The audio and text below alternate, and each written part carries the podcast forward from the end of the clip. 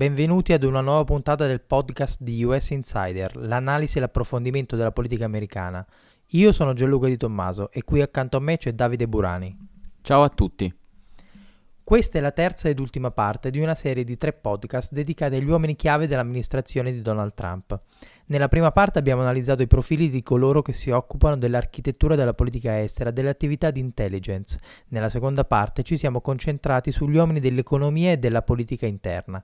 E invece questa in questa terza ed ultima parte, come avrete potuto intuire dalla sigla di apertura tratta dalla storica serie televisiva di Aaron Sorkin, ci dedicheremo alla West Wing, cioè allo staff e ai consiglieri di cui Donald Trump ha deciso di circondarsi e che ricoprono i ruoli più rilevanti per l'impostazione della sua strategia politica. Allora Davide, nella West Wing in questo momento si stanno scontrando due grandi fazioni. Spiegaci com'è la situazione. La situazione al momento è quella di uno scontro tra la fazione di Steve Bannon e quella di Jared Kushner. Bannon eh, è eh, il chief strategist di Donald Trump alla Casa Bianca, è un personaggio molto interessante eh, per il suo profilo, è considerato un nazionalpopulista, è un ex banker di Goldman Sachs e soprattutto è stato per molti anni il consulente politico della famiglia Mercer, famiglia Mercer che è stata una delle principali eh, famiglie finanziatrici della campagna elettorale di Donald Trump e Bannon è stato di fatto uno degli uomini che ha permesso all'attuale presidente degli Stati Uniti di vincere le elezioni. Di Jared Kushner ne abbiamo già parlato negli scorsi podcast, ricordiamo brevemente, poi Gianluca ci penserei tu ad approfondire il, il profilo di Jared Kushner, è il, fi- è il marito della figlia pre- prediletta di Donald Trump, Ivanka, ed è nonostante il fatto che non abbia un ruolo ben definito, uno degli uomini, se non l'uomo più potente, dopo Donald Trump alla Casa Bianca. Non ci sarebbe da meravigliarsi se lo scontro tra i principali consiglieri del presidente non influenzasse così tanto le, po- le politiche, la strategia politica che viene applicata da una singola amministrazione ci sono stati tanti altri presidenti che hanno cambiato eh, vari consiglieri, tra, di, tra, i loro consiglieri hanno sempre lottato. Ovviamente questo però influisce, questo però influisce sulle strategie, sulle politiche da applicare, sui provvedimenti da prendere, sui, sui memorandum da firmare, sulle azioni anche di politica estera, come, come vedremo tra poco, da attuare, inevitabilmente questo può creare qualche complicazione. In questo momento diciamo che la fazione vincente è quella guidata da Jared Kushner. Nell'ultimo periodo soprattutto Steve Bannon è un po' rimasto nell'angolo è solo nella sua, nella sua area molto nazional-populista, come diceva Davide, e da lì difficilmente si smuoverà. È stato un po' abbandonato anche un po' dai suoi perché quello che è considerato un, un suo interlocutore all'interno della West Wing e soprattutto una persona che interpreta molto bene le, il, il, pensiero di Bannon, il cosiddetto Bannonism, è Steven Miller. Steven Miller come ruolo ufficiale senior advisor del, del presidente per, le, per, la politica, insomma per la strategia politica, sostanzialmente quello anche che è stato l'autore del discorso inaugurale del, del presidente Trump, quindi l'autore che ha messo su, per iscritto con quella narrazione di cui si, tutti quanti siamo rimasti piuttosto colpiti, il cosiddetto America First. Sti, anche Steven Miller si sta un po' distaccando dalla, dalla, da Steve Bannon e infatti è entrato a far parte dell'Office of American Innovation guidato da Jerry Kushner. Davide, che cos'è questo Office of American Innovation? L'Office of American Innovation nasce per contrastare lo Strategic Initiative Unit che Bannon aveva formato internamente alla Casa Bianca. In sostanza, eh, ancora di più rispetto ad altre presidenze del passato, la, eh, la, centralizzazione di tutte le decisioni politiche si vede ehm, dentro la uh, White House.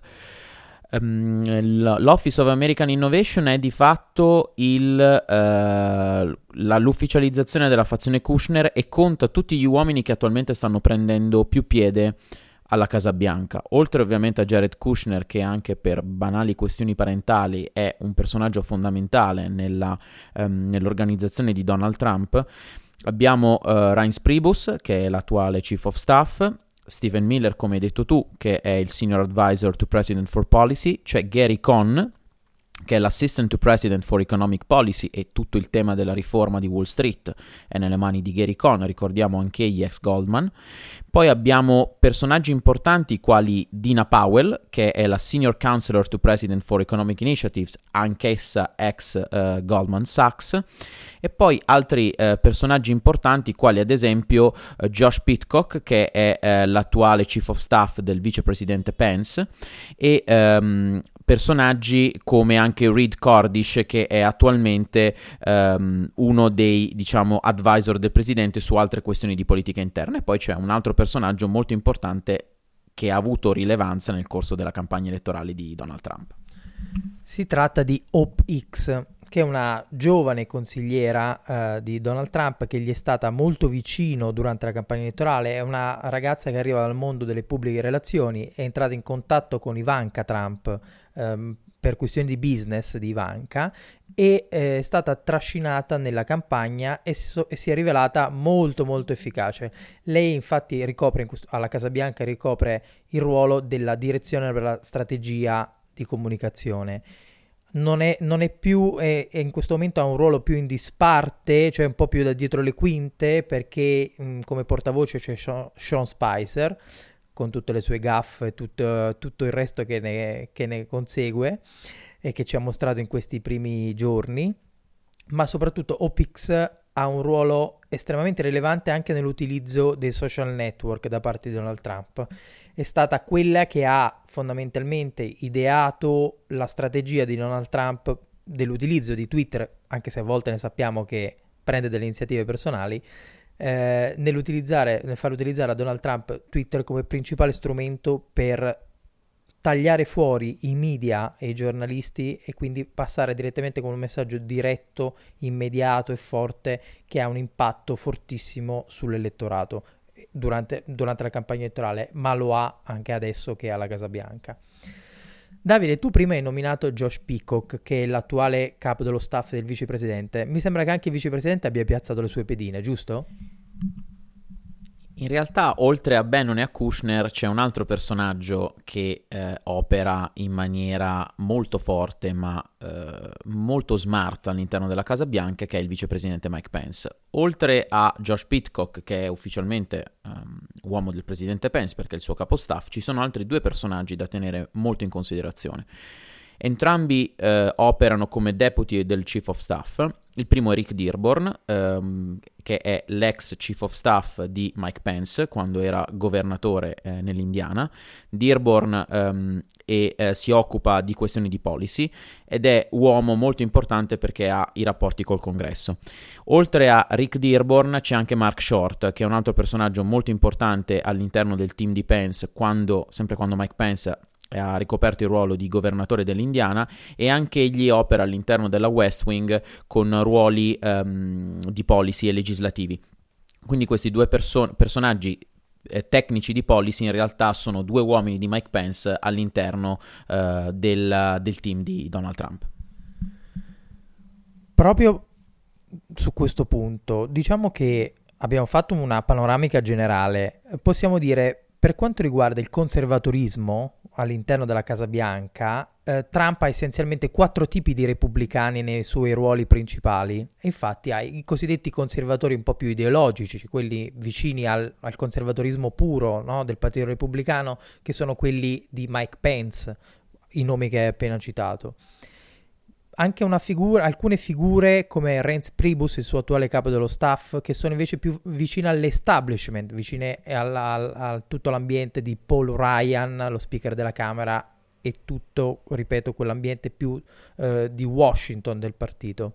Eh, ha ovviamente Jared Kushner e Ivanka Trump che invece hanno pochissimi legami politici, molti più legami a livello di business, anche un'esperienza a livello di business che quindi danno una visione molto diversa al presidente e poi ha appunto l'ala di Bannon, cioè quell'ala più ideologica, nazionalista, populista che ha portato eh, Trump a prendere dei provvedimenti molto molto duri, importanti, alcuni, alcune volte anche sbagliando, come ha dimostrato il primo Muslim ban.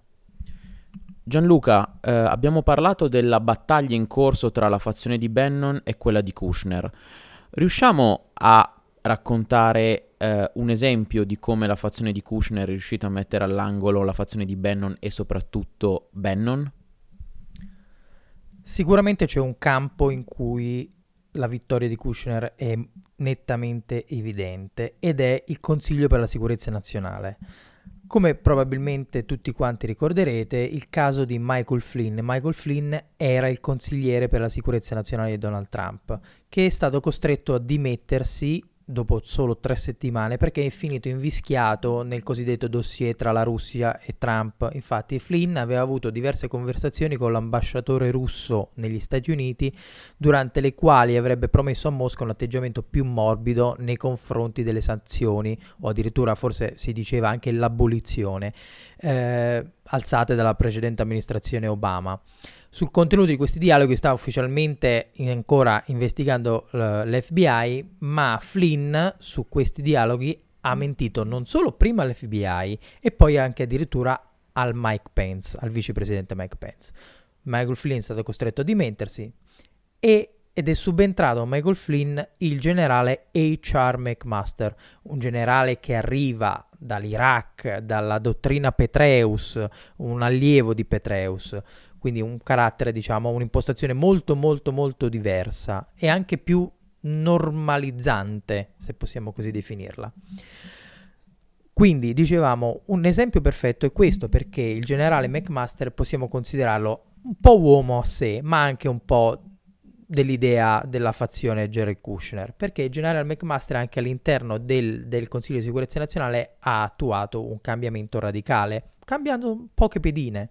Innanzitutto aveva fatto molto scarpore il fatto che Trump aveva inserito nel comitato principale del Consiglio di sicurezza, cioè quello permanente, quindi quello più importante dove davvero si prendono le decisioni, il suo stratego politico Steve, Steve Bannon. Questo aveva dato un'impronta ovviamente nettamente politica a quelle elite di interlocutori. Bannon è stato estromesso dal Consiglio di sicurezza nazionale con un memorandum firmato direttamente dal presidente. E poi è stata estromessa KT McFarland, che, la, che era la vice consigliera di, di, Michael Flynn ed è stata ed è, alla quale è stato affidato l'incarico come ambasciatrice a Singapore e al suo posto prende, sta assumendo un ruolo sempre più rilevante Dina Powell, che è un'esperta consulente di politica estera di origini egiziane, come detto prima Davide, è anche un ex dipendente, anche lei è un ex dipendente di Goldman Sachs. Allora, la presenza di Dina Powell ha un significato politico molto molto importante nel riassetto dei poteri di cui stiamo parlando, perché lei è stata inserita nel Consiglio per limitare il potere di Katie McFarland e soprattutto di avviare una sorta di passaggio di consegne con l'obiettivo di diventare la vera e propria vice di, del generale McMaster. Oltre al rapporto professionale con il generale e il bagaglio tecnico che si porta dietro, Dina Powell ha anche un rapporto personale con Ivanka Trump. Non solo, è infatti l'abbiamo citata prima perché è anche membro dell'Office of American Innovation guidato da Jerry Kushner. Come dicevo, ha un rapporto personale con Ivanka Trump che si fida di lei, infatti la stessa Ivanka volu- ha voluto la Powell nel team che tratta le varie questioni per i diritti per le donne, eh, insomma la, sta crescendo davvero tantissimo come suo ruolo. Come dicevamo, questo cambiamento radicale nel Consiglio di sicurezza nazionale ha provocato anche un cambiamento radicale sulle politiche applicate in, e sulla politica estera applicata. Basta vedere il cambio che c'è stato sia nei rapporti delle relazioni con la Russia e sia la decisione di attaccare in Siria. Da quello che ci ha raccontato Gianluca possiamo capire che da questi primi giorni della presidenza Trump all'interno della West Wing ne vedremo veramente delle belle. Il 2020 è ancora lontano.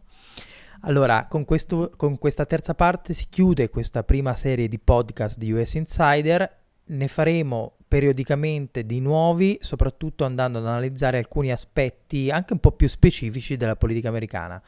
Un saluto a tutti da Gianluca Di Tommaso e Davide Burani.